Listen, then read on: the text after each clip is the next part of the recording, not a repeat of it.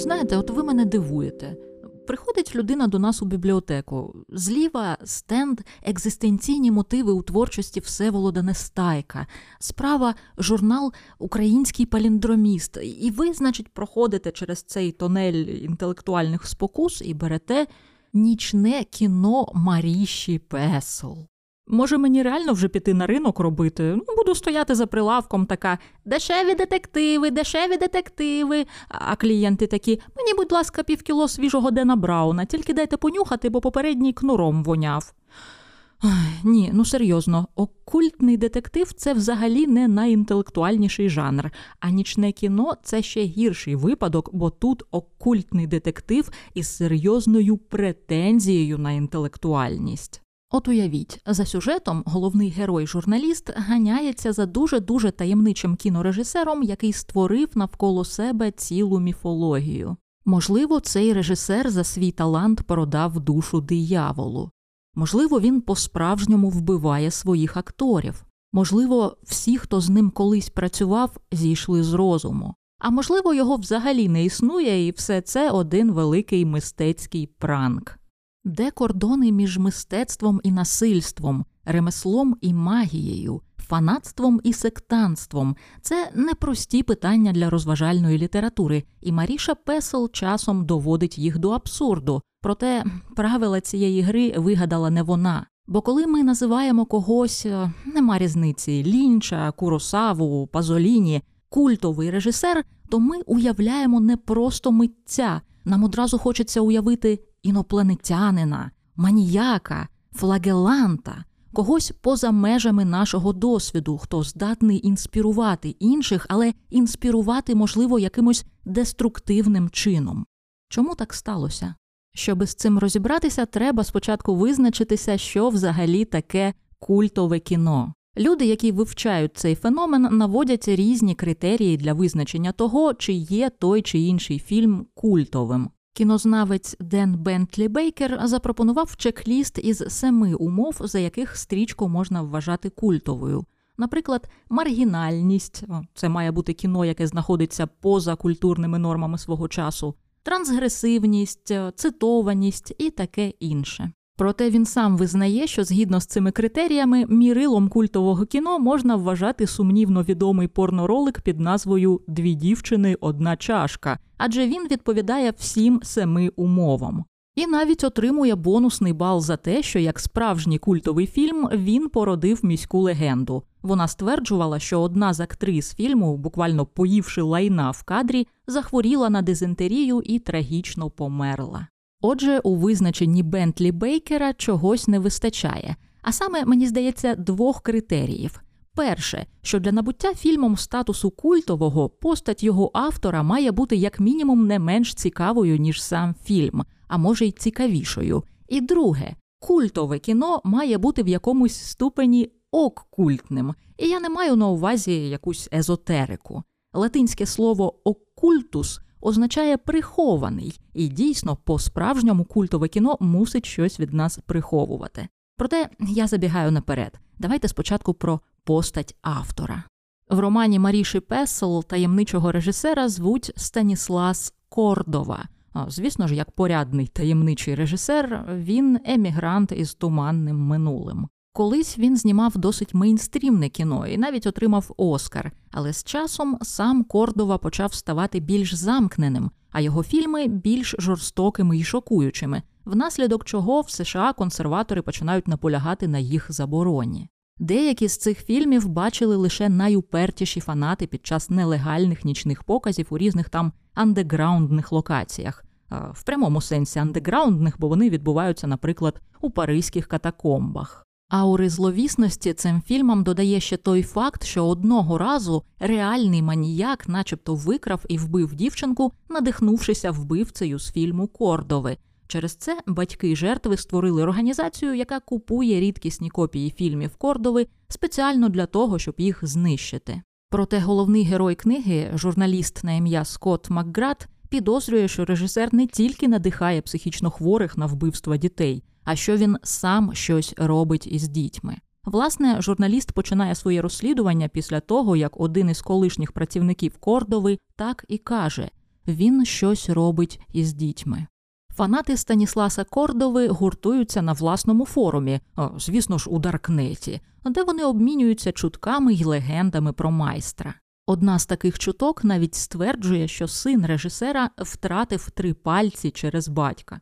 Начебто під час зйомок одного з фільмів Кордови його син підліток прибіг на знімальний майданчик із криками, бо йому мотором човна відрізало пальці. Замість викликати швидку, режисер сказав щось типу О, ідеально! І змусив переляканого і майже втрачаючого свідомість хлопця знятися в 16 дублях сцени, де він вибігає з лісу і лякає головну героїню. Унаслідок цього лікарі не встигли вчасно пришити хлопцеві пальці, і Кордова отримав сина з інвалідністю, проте також отримав ідеальний кадр. Але наш журналіст підозрює, що це ще лайтова версія того, на що здатний Кордова. Йому здається, що режисер може використовувати інших дітей у якихось жорстоких ритуалах. Е, я до цього ще повернуся, але спочатку питання з зірочкою. Е, знаєте, хто з християнських святих вважається покровителем телебачення? Це свята Клара Асійська. Вважається, що коли вона була надто хворою, щоб ходити до церкви, Бог транслював їй месу прямо на стіну її келії, як на екран. Проте не існує святого, який вважався б покровителем кінематографу. Може здатися, що церква з ним ще просто не визначилася, проте мені здається, що кінематографу, а особливо авторському кінематографу, взагалі нема сенсу шукати собі покровителів серед святих. Очевидно, що він ближчий до біблійних антигероїв. На мій погляд, прототипом сучасних кіномитців був Симон Волхв. Симон Волхв або Симон Маг, згідно з новим заповітом, був лжемесією, який хотів купити в апостола Петра його суперсилу, вміння передавати людям Святий Дух через ритуал рукопокладення. З різних канонічних і не дуже джерел ми можемо зібрати приблизний портрет Симона. Він був таким собі прадавнім ілюзіоністом, міг літати, міг оживляти статуї, міг проходити крізь вогонь, міг перетворюватися на цапа. Е, міг змусити маленького хлопчика відростити бороду. Ну, ось такі корисні в господарстві речі робив цей Симон Волхв, аж поки не зустрівся з Петром. Петро викликає Симона на магічний батл, точніше, змушує собаку Симона заговорити і покликати його на магічний батл, де чоловіки з'ясують, у кого з них більше mojo. В ході цієї битви екстрасенсів виявляється, що Петро вміє творити справжні дива, а Симон лише візуальні фокуси. Він псевдочарівник, який волів би стати справжнім чудотворцем. І ми, навіть попри архаїчну лексику, відчуваємо, що це не просто клерикальний конфлікт, це конфлікт креативний, це конфлікт про те, що в традиційній культурі є один творець, Бог, і тільки він дає повноваження своїм емісарам творити дива. Всі ті, кого ми називаємо візіонерами і геніями, вони від лукавого. В деяких версіях легенди про Симона він навіть прагне, щоб його вважали Богом. До речі, Симон Волхв є одним із найдавніших прообразів Фауста, тобто того, хто заради безсмертя чи надприродних можливостей продає душу дияволу. У книзі Нічне кіно журналіст-розслідувач починає шукати загадкового режисера і в якийсь момент стає неіронічно переконаний, що той уклав угоду з дияволом і приносить йому в жертву дітей. Симона Мага теж звинувачували в тому, що він був дітовбивцею.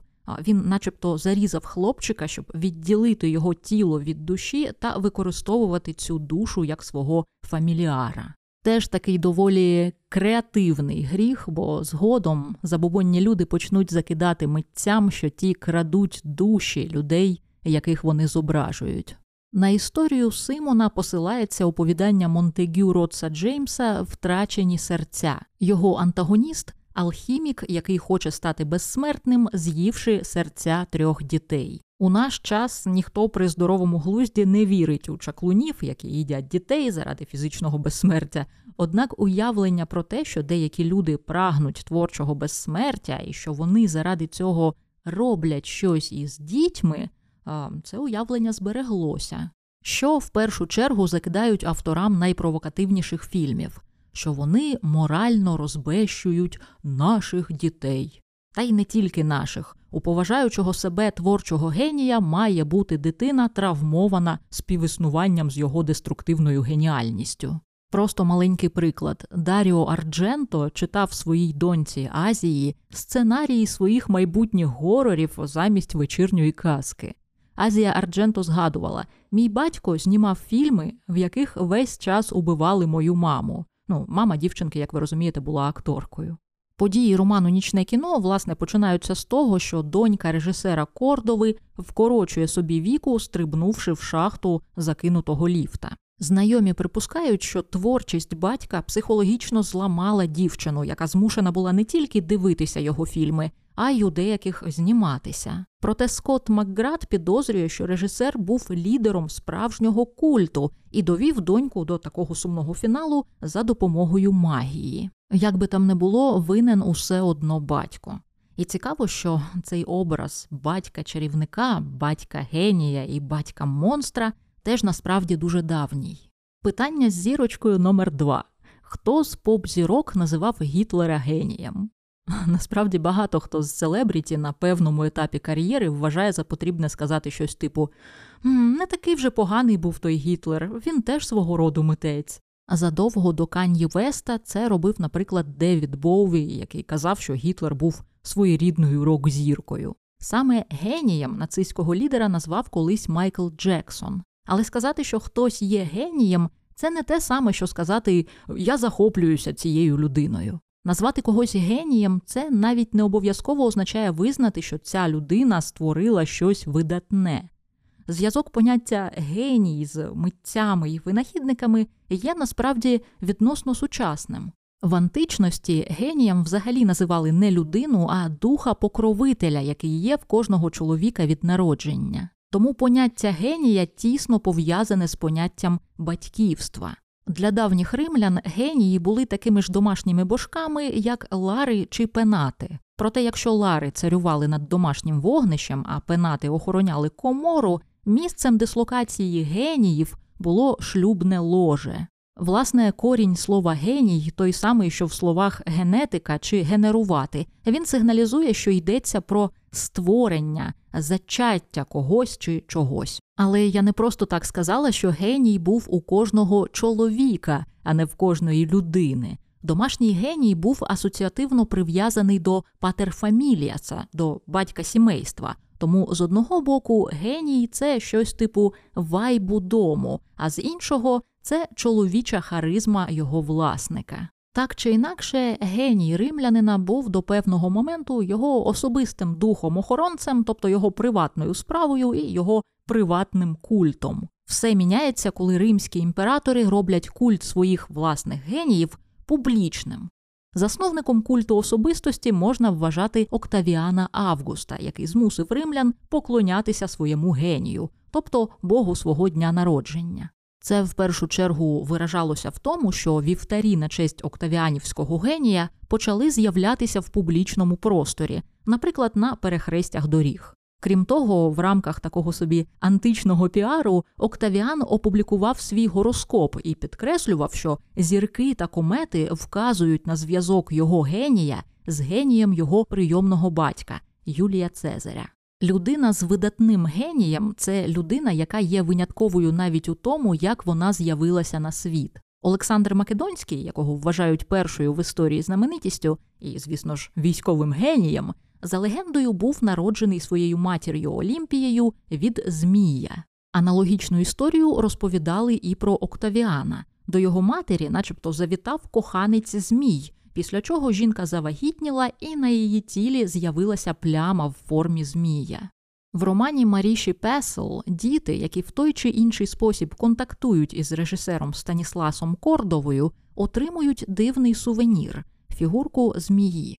Знайшовши такий талісман, журналіст приносить його локальній відьмі, звісно ж, і та пояснює, що це левіафан, символ заздрощів, який за допомогою імітативної магії або притягує дитину до того, хто заздрить, наприклад, до бездітної людини, або навпаки допомагає захистити дитину від заздрісника. Оскільки фігура режисера в романі залишається таємничою, а його мотиви незрозумілими, ми не знаємо напевно, чи в такий спосіб він помічає чужих дітей як своїх, позиціонуючи себе як їхнього надприродного батька Змія, чи хтось таким чином захищає власних дітей від його впливу. Журналіст вважає обидва варіанти можливими. Він упевнений, що колись Кордова випадково присвятив свою доньку дияволу і тепер намагається виміняти її душу на душу якоїсь іншої дитини. А донька, в свою чергу, хоче цьому завадити і врятувати ні в чому невинних дітей. Тому, мабуть, і вбиває себе із почуття провини.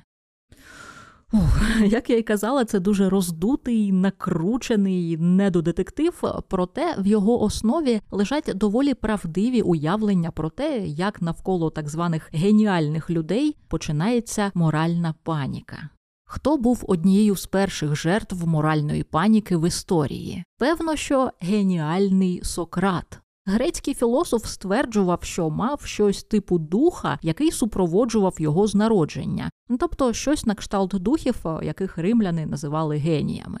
Сократ, щоправда, називав його даймоніон, буквально маленький демон, і цей маленький демон із ним розмовляв. І, хоча в ті часи це слово ще не мало таких загрозливих конотацій, Сократа почали звинувачувати в тому, що він приводить у місто нових демонічних створінь. Приводити в місто нових демонів це звучить приблизно як те, що зробив Октавіан, вивів на люди свого персонального духа і змусив людей йому поклонятися.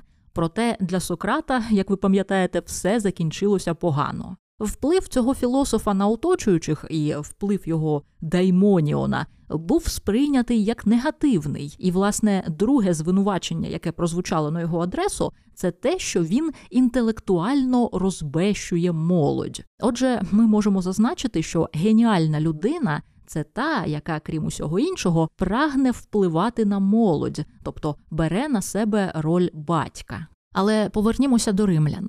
Ми знаємо, що вони вірили в наявність свого генія не тільки в людей.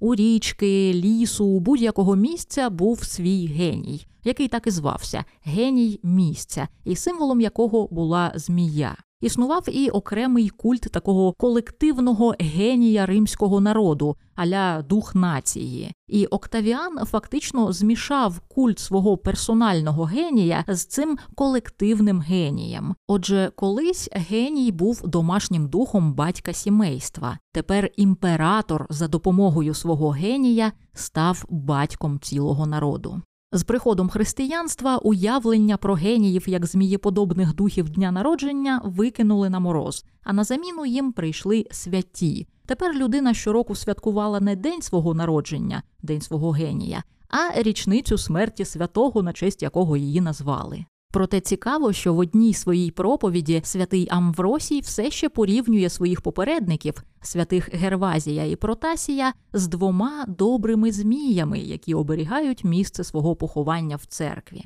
Поняття генія набуло нового сенсу. Геніальність це те, що, як і в давнину, робить людину батьком і авторитетом, але тепер фізичне батьківство вже практично викреслене зрівняння, і йдеться лише про, скажімо так, метафізичне батьківство. Згадайте вирази типу батько атомної бомби, в нього народилася ідея, е, його дітище тощо. І коли ми говоримо про кіно, цей образ авторитарного батька, цей культ патріарха залишається особливо помітним. Я не буду наводити очевидні приклади: Гічкок, Кубрик, фон Трієр, Дарин Ароновський. Наче приємний чолов'яга, чия, здавалося б, абсолютно неконфліктна особистість так контрастує з його контраверсійними фільмами.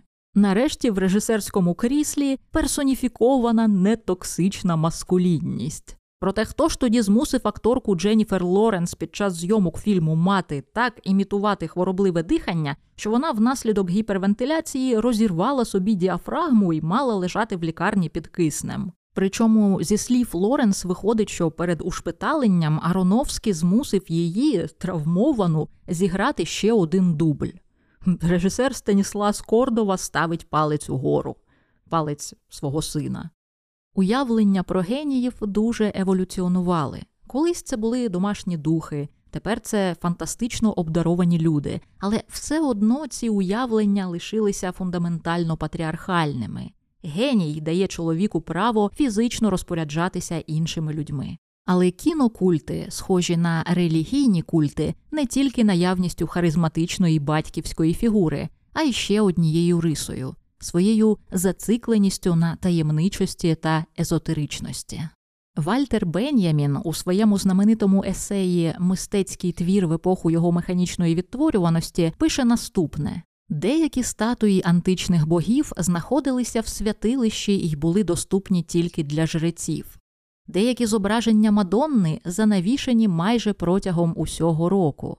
Деякі скульптурні ансамблі середньовічних соборів неможливо роздивитися, стоячи внизу. Бен'ямін пояснює, що ці давні мистецькі твори не були призначені для того, щоб на них дивилися щодня, вони існували для того, щоб бути використаними в ритуалах. Статуї, з яких знімали завісу раз на рік, володіли тим, що він називає аурою, вони опромінювали людей відчуттям того, що такий об'єкт, по-перше, унікальний, а по-друге, він від глядача фатально далекий, навіть якщо ви знаходитеся поруч. Коли з'явилися способи механічного копіювання мистецьких творів, їхня аура почала розпадатися. Вас із дитинства оточує така кількість репродукцій Сікстинської мадонни, що жодного релігійного захвату вони не викликають. І коли ви під час туристичної поїздки бачите оригінал, то ця Мадонна для вас уже як двоюрідна тітка. І проблема не в вас і не в вашому сприйнятті, проблема в зниклій аурі. За інших обставин зустріч могла б бути радикально іншою. В моїй улюбленій повісті Артура Мекена Білі люди описано те, наскільки потужною може бути магічна аура мистецького твору. Героїня повісті самотня дівчинка, яка сприймає похмурий британський ландшафт через призму такого наївного окультизму. Вона вважає власну няньку німфою, е, грає в її одній відомі ігри, робить магічних ляльок тощо. І одного разу, натрапивши на руїни римського форта, вона бачить щось настільки дивовижне й настільки шокуюче, що майже втрачає свідомість і біжить у паніці додому. Згодом вона повертається на це місце. Ми не знаємо, що там стається, знаємо лише, що її знаходять мертвою перед сліпучо білою римською статуєю, яка визирає з кущів.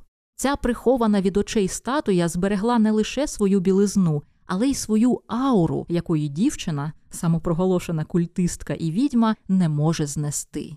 І я вважаю, що кіно, яке ми сьогодні називаємо культовим, це якраз кіно, яке намагається повернути мистецтву його ауру, його ексклюзивність і його відстань від глядача. Часто, як у випадку з цією білою статуєю, фільми стають чарівними в очах глядача через свою фізичну недоступність, тобто ауру фільмам парадоксально створюють їхні цензори. Так, наприклад, сталося з Video Nasties, списком заборонених у Великій Британії, начебто дуже страшних і відвертих фільмів на відеокасетах. Деякі фільми, що потрапили в цей список, були абсолютно посередніми, проте завдяки забороні вони теж набули статусу культових. Або ще такий цікавий приклад: режисер Тодд Гейнс на початку своєї кар'єри зняв ляльковий мультфільм про реальну співачку Карен Карпентер і використав для цього Барбі.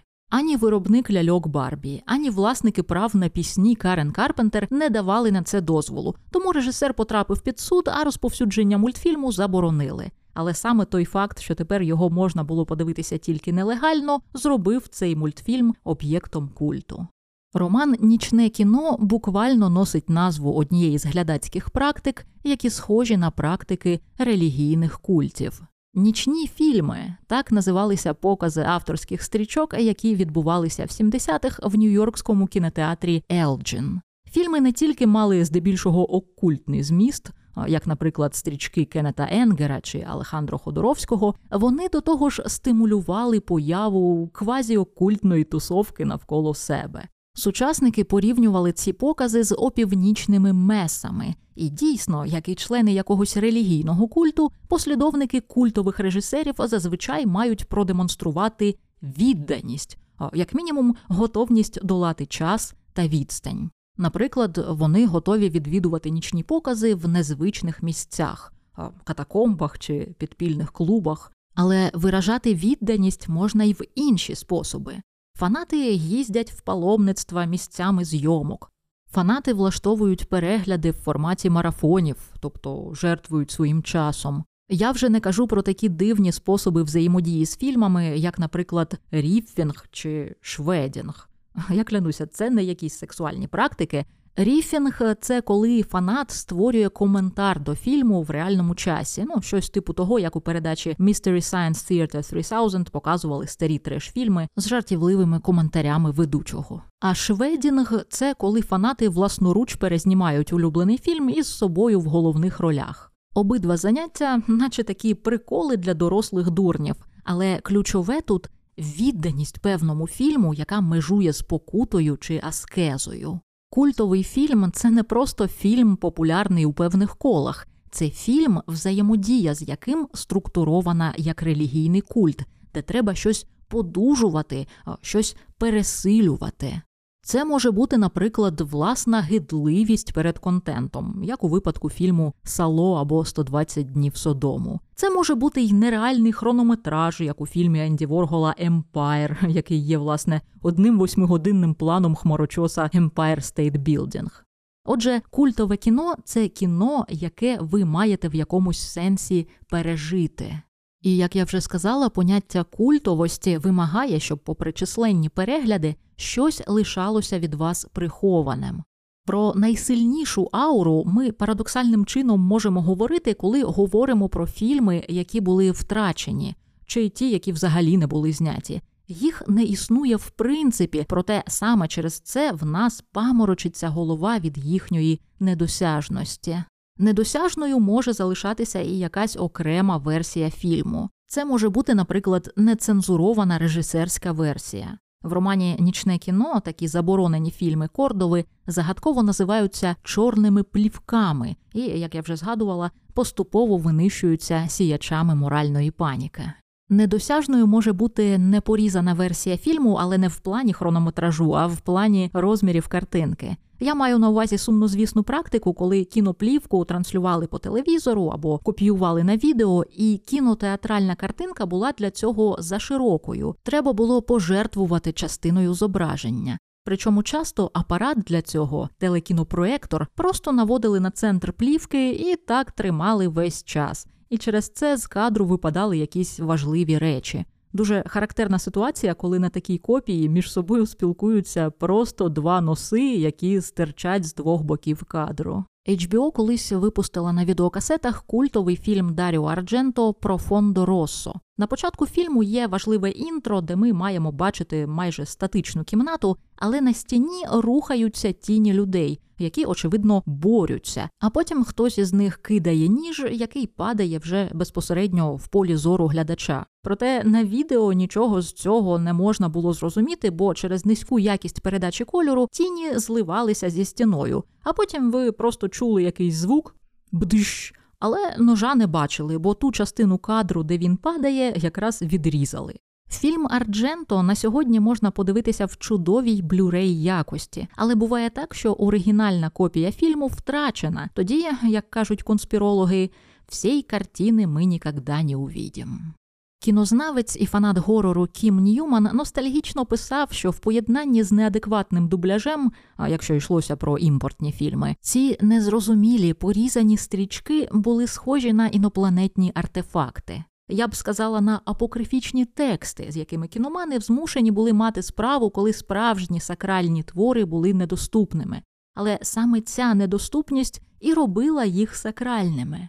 Цікаво, що навіть коли фільм максимально масовий, нам хочеться інвестувати якийсь його елемент оцією загадковістю. І режисери нам у цьому допомагають, приховуючи від глядача, наприклад, вміст якогось предмета на екрані. В романі Нічне кіно журналістові вдається потрапити на територію маєтка Кордови, де той і жив, і знімав свої фільми, і, начебто, служив дияволу. Там головний герой бачить, що всі декорації залишилися недоторканими, і він може практично подорожувати світами стрічок Кордови. Одна з таких стрічок це трилер про жінку, яка підозрює, що її чоловік поважний історик-медієвіст, насправді є психопатом, який викрадає та вбиває місцевих хлопчиків, і що в портфелі, який він щоденно обережно замикає в сейфі, він тримає якісь свої маніячні сувеніри, якісь інкримінуючі його докази. Портфель це Макгаффін, тобто річ, яка штовхає сюжет фільму, але її власна сутність не є важливою.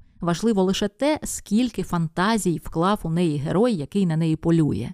Саме через це Макгафіни іноді взагалі не з'являються в кадрі, тільки обговорюються або ж з'являються в вигляді закритих коробок, шкатулок тощо. Ми не маємо знати, що там у чорному ящику. Ми маємо знати лише те, що хтось наділив вміст цього ящика сакральним сенсом. У випадку фільму Кордови цей чумадан важливий для героїні, бо в ньому буквально лежить відповідь на питання, з ким вона ділить свій дім і свою постіль. Але для глядача важливіше, щоб таємний вміст залишався таємним, інакше магії не буде і він лишається таємним для глядача і для героїні. В останніх кадрах вона випадково вбиває чоловіка при спробі вирвати в нього цю таємницю. І коли санітари забирають її на дурку, цей портфель падає і губиться між ліжком і стіною, бо свою сюжетоутворюючу функцію він уже виконав. Проте, коли наш журналіст натрапляє на ці декорації, він знаходить цей портфель, цей Макгаффін, там, де востаннє бачив його на екрані і він його відкриває. Це вже не просто кінореквізит.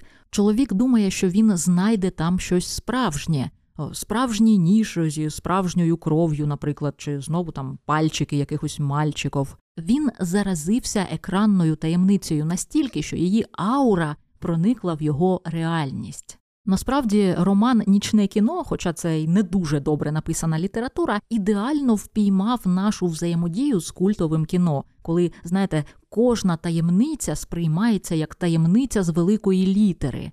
І якщо режисер це людина з почуттям гумору, то він не тільки експлуатуватиме цю схильність фанатів до пасхалок, підказок, недомовок, але й іронізуватиме над нею. Таким трикстером був, наприклад, Алехандро Ходоровський, який зняв перший культовий в сучасному розумінні нічний фільм фільм Кріт Ель Топо, який так сподобався контркультурним глядачам, що його опівнічні покази йшли протягом півроку. Ходоровський був самопроголошеним магом, ну і, очевидно, піздаболом, який часто розповідав про себе фантастичні речі, там сам собі суперечив у різних інтерв'ю і намагався усіляко шокувати. Наприклад, він стверджував, що все, що відбувалося в його фільмах, було реальним, і що в кроті, де він зіграв головну роль, він по-справжньому зґвалтував акторку, яку за сценарієм гвалтує його персонаж. У 2000-х Ходоровському довелося зізнаватися, що він молов це заради гайпу. Проте мене цікавить інша байка про фільм Кріт. Ходоровський в одному інтерв'ю розповідав наступне глядачі багато чого не знають про це кіно. Наприклад, вони не знають того, що Ель Топо під своїми шкіряними штанами носить труси з прорізями для яєць і для голівки пеніса. Анус на цих трусах помічений зеленим кругом. Я намалював цей круг, щоб думати про нього під час зйомок і не поводитися як Джон Вейн.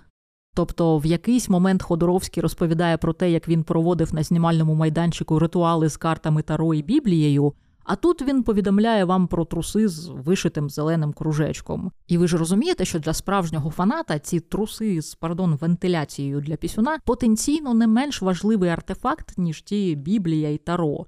І вони важливі саме тому, що ми ніколи не дізнаємося, чи дійсно він носив ці ритуальні трусямби, чи він тягнув із нас прикола. Чи дійсно під час зйомок у нього актори пили кров, чи це чергова кіношна легенда? Власне, найважливішим, найепічнішим Макгафіном, на який ми полюємо як глядачі, завжди залишається режисер. І саме цю думку дуже класно вловила Маріша Песел. Її герой-журналіст знаходить гігабайти інформації про Кордову. Він спілкується зі знайомими режисера. Він буквально потрапляє до нього в будинок. Він потрапляє всередину його фільмів. Він навіть галюцинує про те, що потрапив всередину чергового Макгафіна з фільму Кордови. У героя одного з фільмів чергового маніяка була шкатулка, яка закривалася якимось хитрим чином, і в якій зберігався предмет, який знищив цього персонажа, щоб це не означало, коли той був дитиною.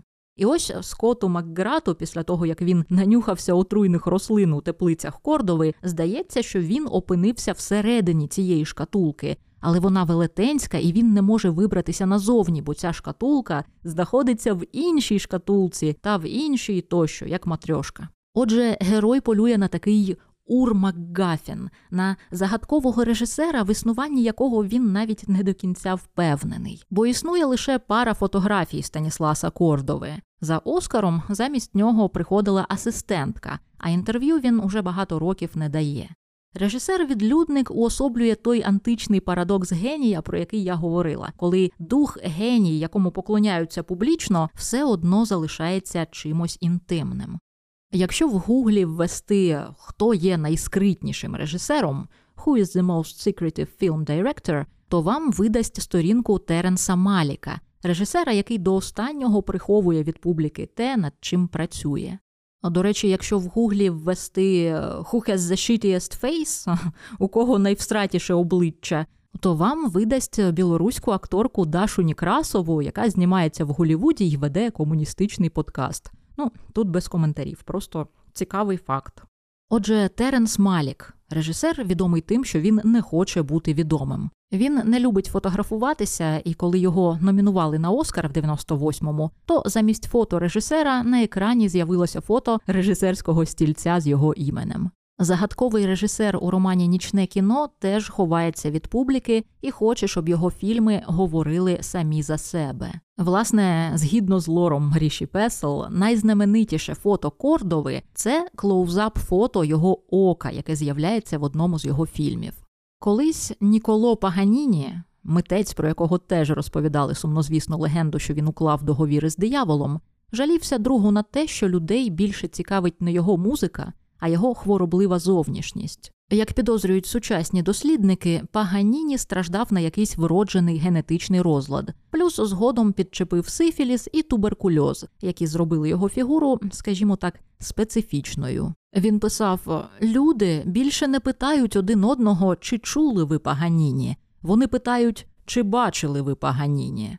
Так само Кордову, мабуть, вкурвлює той факт, що люди хочуть дивитися на нього, а не дивитися його фільми. Тоді він зникає, і інтерес до цих фільмів злітає до небес, адже вони його єдині публічні відбитки. Але, як я вже сказала, деякі фільми Кордови важко дістати, бо їх винищують небайдужі батьки, які вважають, що цитата фільми Кордови інфікують молодь.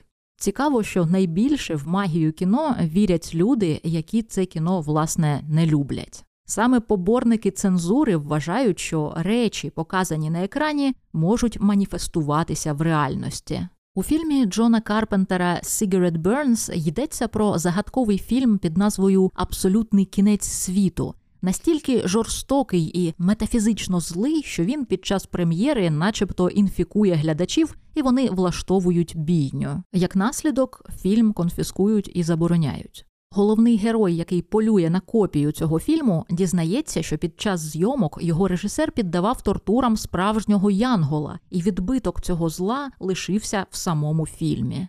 Люди, які в реальності забороняють різні там дурні стрічки, насправді вірять у можливість такого магічного відбитку. Але, як ми вже з'ясували, вони самі стимулюють появу культу.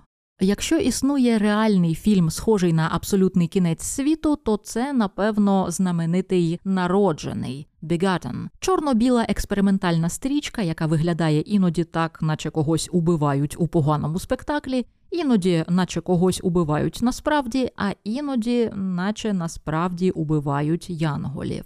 Один критик писав, що фільм виглядає так, ніби хтось відтворює біблійні історії за допомогою друїдичного ритуалу. Тобто ніфіга не зрозуміло, що відбувається, крім того, що відбувається щось жорстоке і сакральне.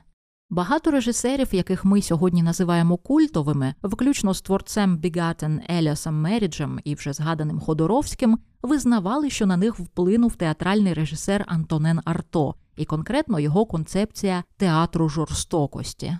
Жорстокість, про яку йдеться в цій назві, це не обов'язково жорстокість того, що показують глядачу, це в першу чергу жорстокість, із якою це йому показують. Тобто не мається на увазі, що треба показувати глядачу розчленьонку. Мається на увазі, що глядач має почуватися так, наче його розчленували і зібрали наново. Арто вважав, що глядач має пережити досвід, схожий на ритуал. Геть із театру інтелектуалізм і психологізм, нехай вистави нагадують екзорцизм.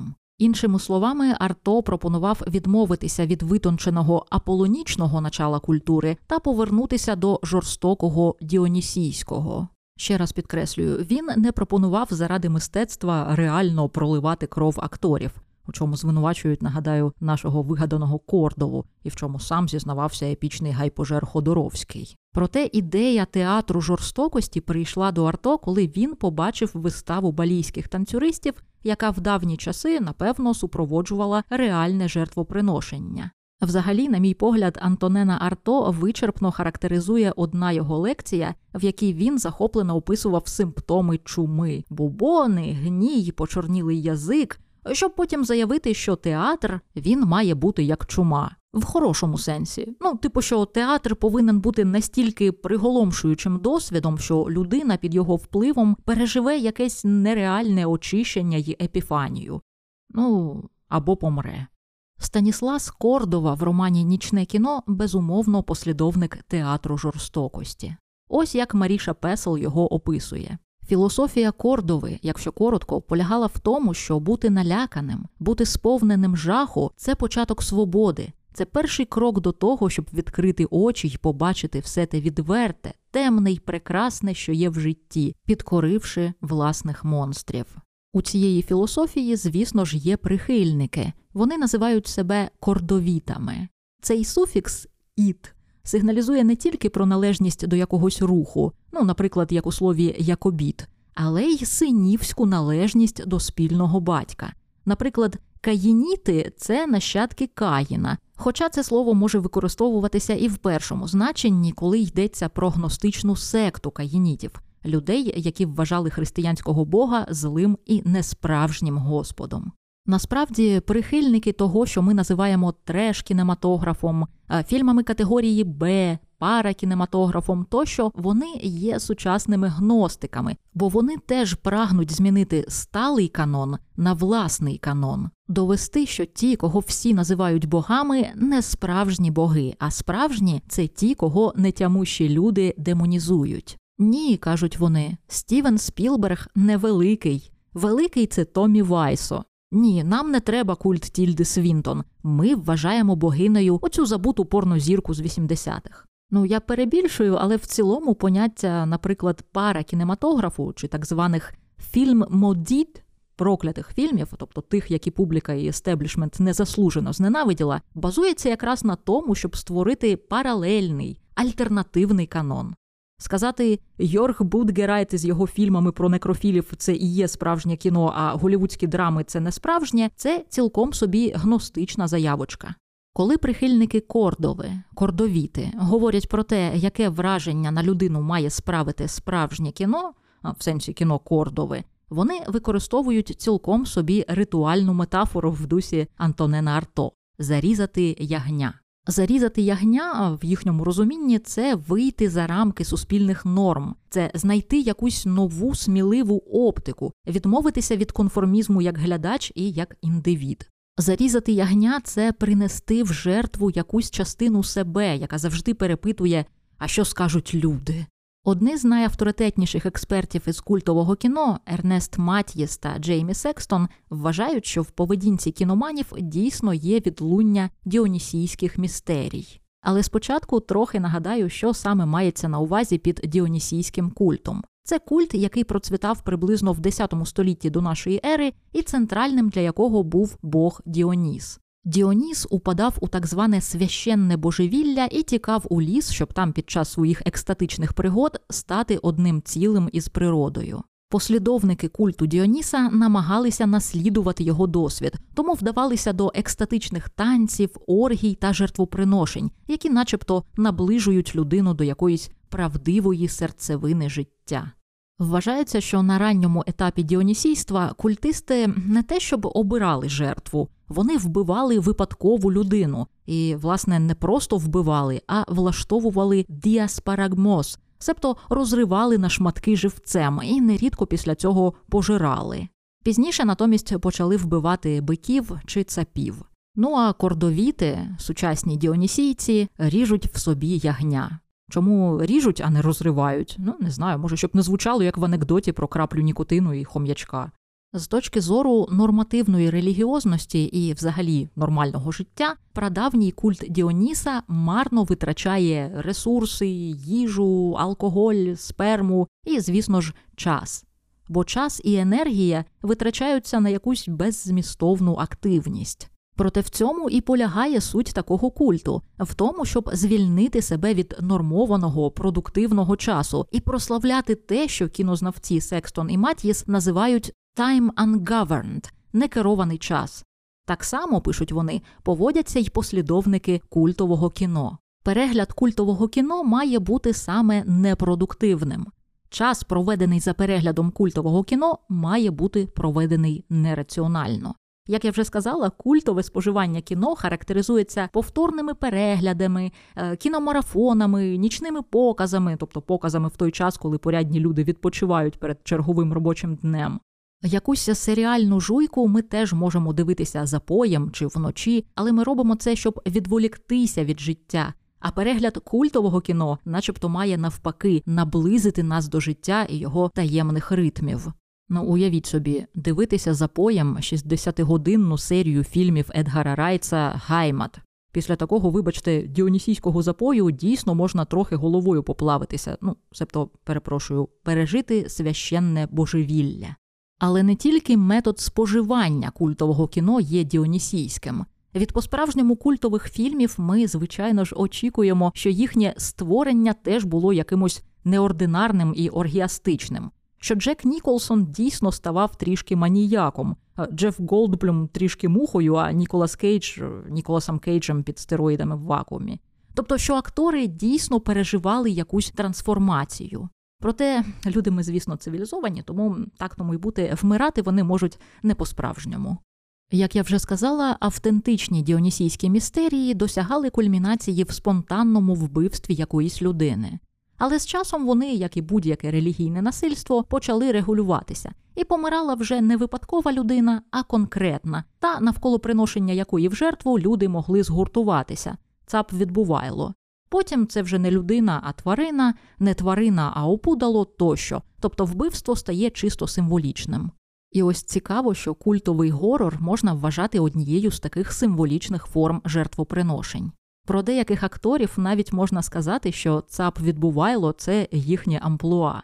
Наприклад, фанати горору зазвичай знають, що якщо в кадрі з'являється актор Джованні Радіче, то скоро він помре якоюсь дуже ефектною спектакуляре смертю.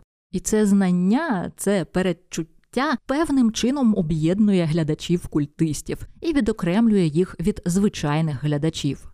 Коли Джованні Радіче в черговий раз забивають сокирою, обізнаний глядач відчуває, що є ще традиційні цінності, на яких тримається цей світ. Амплуа Final Girl, як, наприклад, у Майки Монро, навпаки, помічає акторку як ту, що обов'язково виживе, але воно все одно структурує фільм як ритуал. Як ми вже з'ясували, повторення чогось, навіть зайве, нудне повторення, не є проблемою для діонісійського сприйняття кіно. Хоча нам і здається, що глядач, який шукає якихось откровень, має хотіти саме чогось нового кожного разу. Навпаки, повторення це і є оте саме нераціональне витрачання часу time ungoverned. В романі Маріші Песел не тільки кордовіти культивують таке марне витрачання часу, але й сам Кордова та його сім'я. Ми дізнаємося, що режисер спеціально заохочував безглузді заняття своїх дітей. Наприклад, його син Тео Кордова в дитинстві вигадав з нуля власну мову з докладно описаною граматикою і цілим товстенним словником, де було більше 20 синонімів лише для одного слова любов. Станіслас Кордова, як режисер, теж створює власний ідіосинкратичний словник візуальний. Його фанатам вдається ідентифікувати десятки фірмових символів, таких кінематографічних оменів, які на щось натякають, коли з'являються на екрані. Наприклад, якщо хтось із персонажів фільму дістає цигарку вінтажної марки Мурад, персонаж, який з'явиться в кадрі наступним, стає приреченим. Або якщо ви бачите на екрані темний понтіак з однією включеною фарою, героя, який опиниться в її світлі, пізніше буде знищено. Горор-фільми, а насамперед слешери, це за своєю суттю забобонний жанр, який ритуалізує насильство. В одному з фільмів Кордови жінка мститься своїм сутенерам. Вона, очевидно, не підриває їх у автівці, вона робить це послідовно і криваво. В іншій стрічці восьмирічна дівчинка, яку зіграла ще юна донька Кордови, по черзі вирізає всіх членів свого аристократичного сімейства. Щоправда, про те, що вбивала саме вона, стає відомо тільки в фіналі. Це класичний прийом не тільки слешерів, а й джалло. І в обговореннях на Goodreads та інших бордах, коли читачі роману Нічне кіно питають один одного, чиї реальні фільми їм нагадують ці вигадані фільми Кордови, багато хто відповідає Даріо Ардженто. Жанр джалло, який Ардженто популяризував у США, можна описати як детектив за структурою, горор за текстурою. Тобто вам показують серію вбивств, які герой має розслідувати, проте історія заволодіває вами не на інтелектуальному, а на, як то кажуть, вісцеральному, нутряному рівні. У виконанні саме Ардженто Джалло став найбільш візуально примхливим, барокковим і, звісно ж, найбільш ритуалізованим жанром. Хоча знавці Джалло взагалі кривляться, коли хтось називає це жанром чи субжанром горору, вони наполягають, що Джалло це філоне. Італійське слово філоне прийшло з геології, де воно позначає місце залягання якоїсь породи, але в переносному сенсі воно також використовується у сенсі якоїсь традиції чи руху. Мені теж це слово більше подобається, бо коли ми кажемо, що якісь там режисери працюють в одному жанрі, то це нічого не означає, крім того, що вони послуговуються, мабуть, схожими прийомами, там тропами тощо. Коли ми кажемо, що якісь режисери працюють в одній традиції, це цікавим чином натякає, що вони передають якесь знання, там прагнуть спільної мети, беруть участь у чомусь на кшталт алхімічного великого діяння. Отже, що спільного у фільмів традиції Джалло? Зазвичай на початку Джалло випадкова людина стає свідком убивства. Ця людина далі виконує роль непрофесійного детектива, який має знайти убивцю. Проте вбивцю знаходять не раніше, ніж він із особливою жорстокістю закабанить ще декількох людей. Зазвичай особа вбивці прихована за маскою або чорним плащем і капелюхом. При цьому вбивця не користується вогнепальною зброєю, лише холодною чи підручними предметами, що знову ж таки робить убивство більш спектакуляре, тобто ефектним. У Джалло є й інші канони, наприклад, його особлива мізогінність. Справжніми вбивцями часто виявляються жінки, зазвичай карикатурні жінки похилого віку, і вважається, що зображення таких жінок у культових італійських фільмах було відповіддю на теж своєрідний культ, на те, що в Італії називають мамізмо, мамізм, культ люблячої, але токсичної і владної матері. Проте ключовим для Джалло є те, що такі фільми аморальні, нігілістичні й безбожні. І це я не даю їм оцінку з точки зору традиційних цінностей, це я описую їхню суть.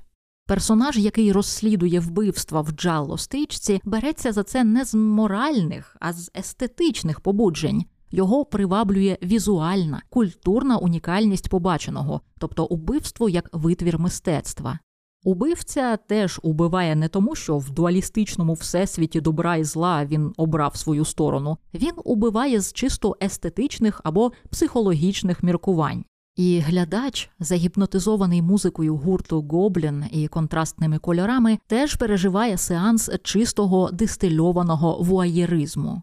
Розв'язка Джалло, коли вбивцю ліквідовано, майже ніколи не дає відчуття, що відновлено якийсь моральний порядок. Бо це не п'єса про добро і зло, це знову ж таки діонісійський ритуал, де всі учасники, а глядач теж є учасником, просто на деякий час п'яніють від насильства. Критики часто помічають, що при всій їхній католицькій естетиці фільми Ардженто парадоксально не мають якогось християнського чи ж то антихристиянського підґрунтя. Якщо вбивця жінка, то її мотив це часто просто заздрість до молодшої жінки. А якщо вбивця чоловік, як от у фільмі Тенебрей, то він зазвичай береться за сокиру через примітивні фрейдистські мотиви. Проте деякий літургічний сенс у всьому цьому насправді є. Назва того самого Тенебрай взята з латини, де цим словом позначали церковну літургію тіні, церемонію, коли під час ранньої служби в іще темному храмі запалювали 15 свічок і по черзі гасили їх після кожного псалма,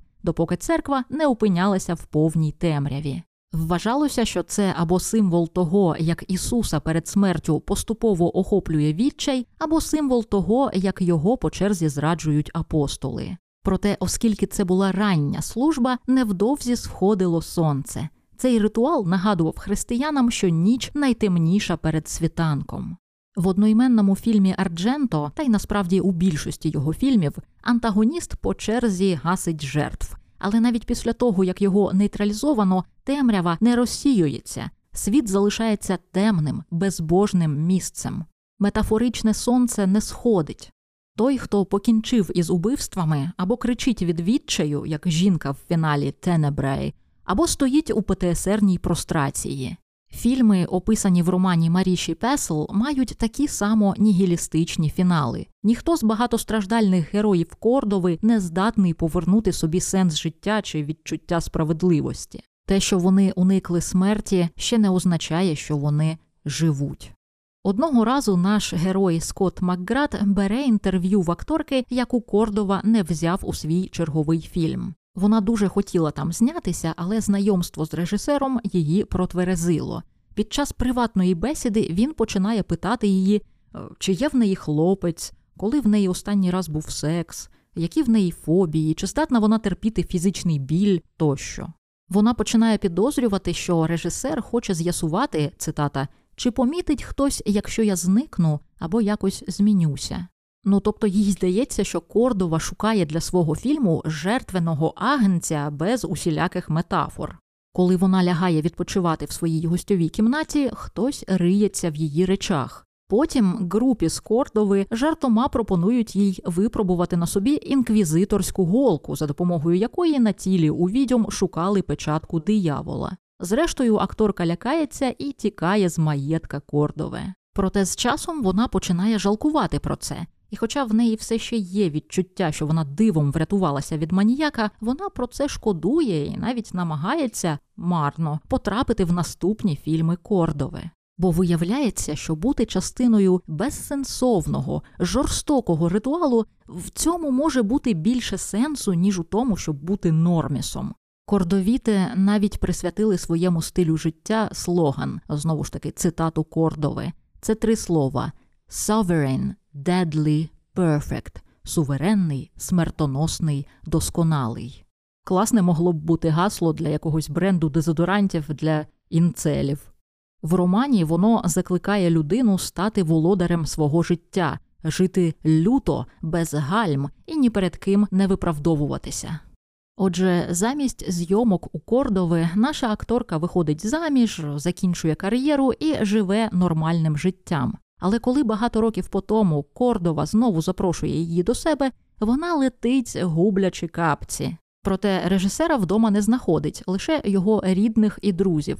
Дружина і донька Кордови пропонують їй зіграти в так звану гру ста свічок. Це японська гра, під час якої гості збираються, запалюють 100 свічок і по черзі розповідають кайдани, короткі, страшні чи химерні історії. Коли згасне остання свічка, в кімнаті, начебто, з'явиться привид.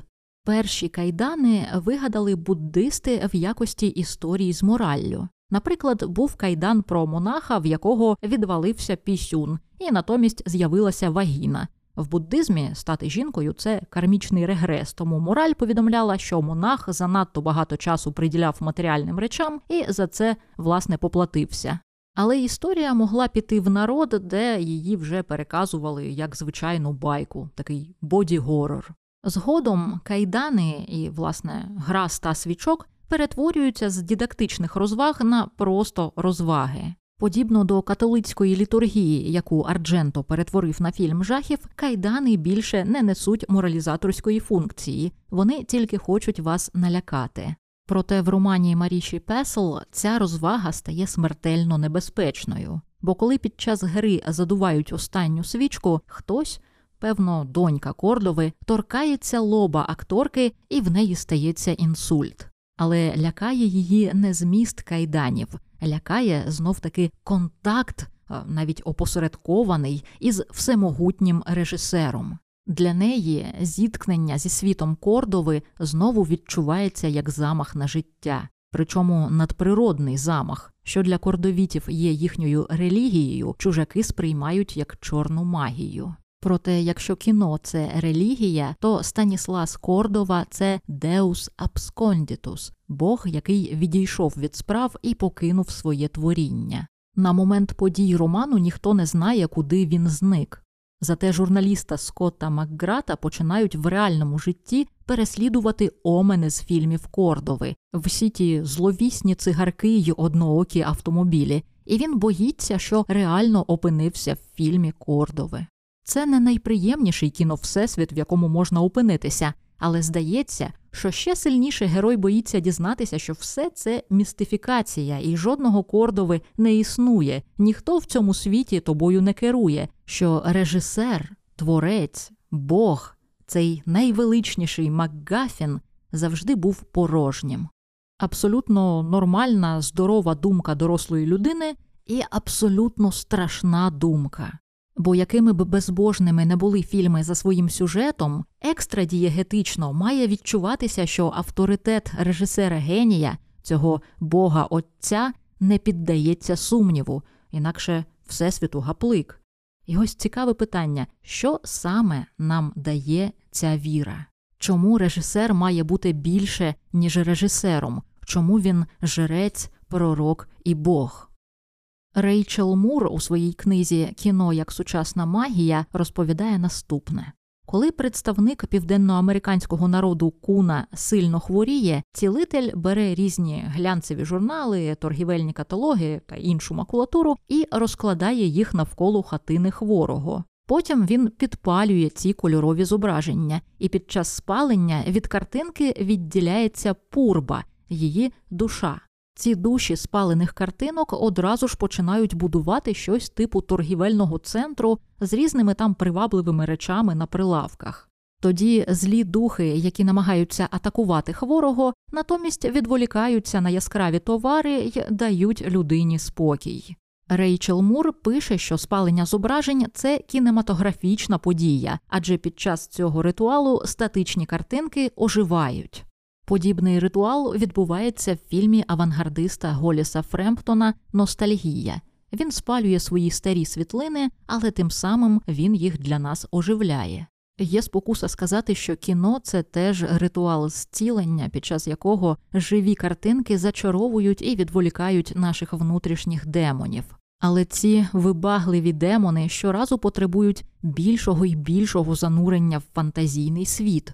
Тому кіно стає все більш трансмедійним продуктом. Тобто, коли виходить якийсь фільм, то він лише частина історії. Зазвичай ви можете дізнатися про світ твору, прочитавши літературне першоджерело, іноді завантаживши додаток, переглянувши інтерв'ю з зірками, відвідавши конвенції тощо.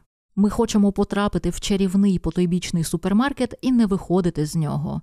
Деякі з нас навіть готові платити спеціальним компаніям за те, що називають імерсивним досвідом чи experiential cinema. Це коли ви не просто ходите на таємні покази, як фани Кордови, а на спікізі покази, де для вас влаштовують 4D досвід, де ви самі стаєте частиною кіно Всесвіту. Наприклад, лондонська компанія Secret Cinema пише, що вона не влаштовує покази, вона створює світи. Ви купуєте квиток заздалегідь не знаючи, на який саме фільм. Потім приходите у визначений час у таємне місце, одягнені за дрес-кодом, і там вас зустрічають перевдягнені співробітники компанії в якості таких аніматорів для дорослих. Власне, фільм вам теж показують, але це скоріше бонус. Як новорічний подарунок, це бонус до того, щоб побути білочкою і поводити хоровод зі справжнім Дідом Морозом. Да, вибачте, я не сильно хорошої думки про імерсивні покази. Коли на сайті Secret Cinema журналіст пише, що справжнє життя меркне в порівнянні з імерсивним показом Blade Runner, я уявляю, як його там поставили на стульчик і змусили на пам'ять читати монолог Я бачив таке, що вам людям і не снилося. Але я зрештою до чого? Скотт Макград у романі Нічне кіно по суті потрапив у велетенську імерсивну постановку. Він, типу, щось там розслідує, а насправді він поводиться як фанат, що прагне бути частиною фільму. Він передивляється стрічки кордови в пошуках якихось натяків. Він шукає і розпитує якихось акторок третього плану. Він сидить на закритих форумах. Я вже не кажу про те, що він вдирається додому до режисера. Він не схожий на детектива чи журналіста-розслідувача. Він поводиться як глядач, який досліджує цікавий йому трансмедійний продукт. Раптом що сам роман Нічне кіно це теж трансмедійний продукт, адже до нього комплектом іде застосунок, щоб сканувати сторінки, де зображене фірмове лого Кордови, червоний птах, і таким чином відкривати додаткові матеріали.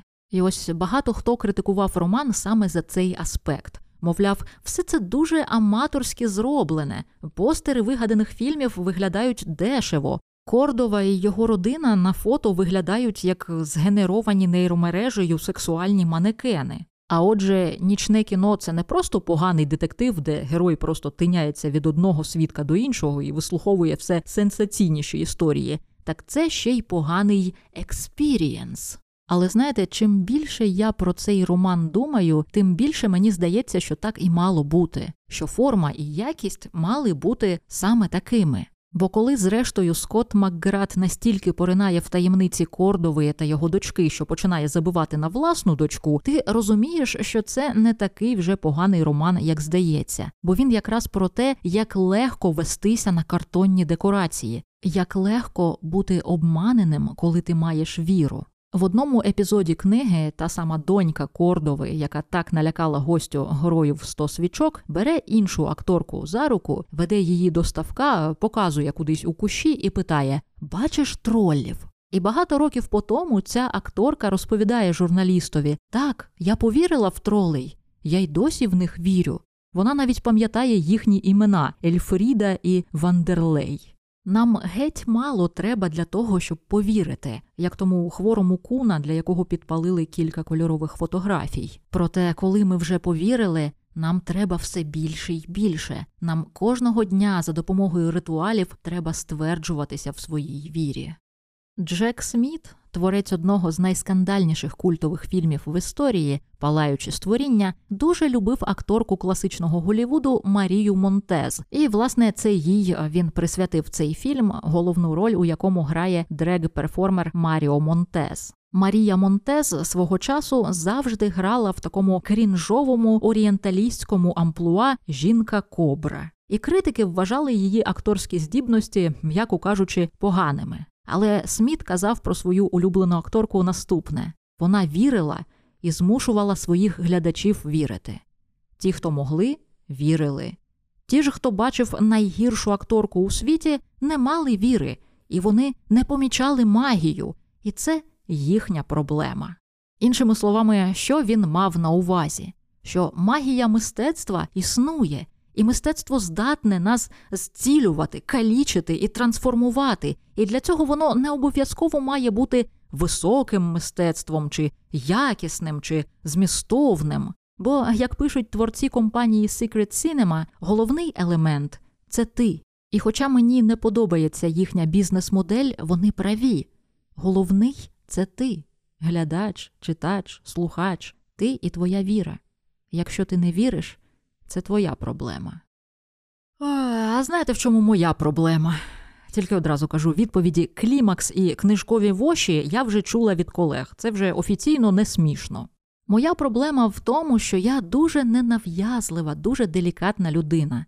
Я завжди хочу, щоб читач сам вирішував, треба воно йому чи не треба, хороша книга чи погана. Що, ну, ну і що, що я вам сюжет переповіла? Та я вам ще нічого не переповідала, там далі таке несеться. Ой, громадянин Кейн зустрічає апокаліпсис сьогодні біля брами Расьомон. Ну, тільки якщо б це все зняв якийсь 13-річний конспіролог на телефон. Ой, коротше, важко пояснити. Беріть і самі дізнавайтеся. Ну, або не беріть. Ну, ні, ні, я вам тут підказати не можу. Вирішуйте самі. Ви ж пам'ятаєте наше гасло? Суверенний, смертельний, дос... Гля, як чкорнув. Що? Що я таке сказала? Що я вже таке сказала? Боже, ні, люди в нас ще дикі. Ні, не розуміють оцей, як його, трансмедійний сторітелінг. Ой, у мене тут ще багато буде просвітницької роботи. Ой, багато.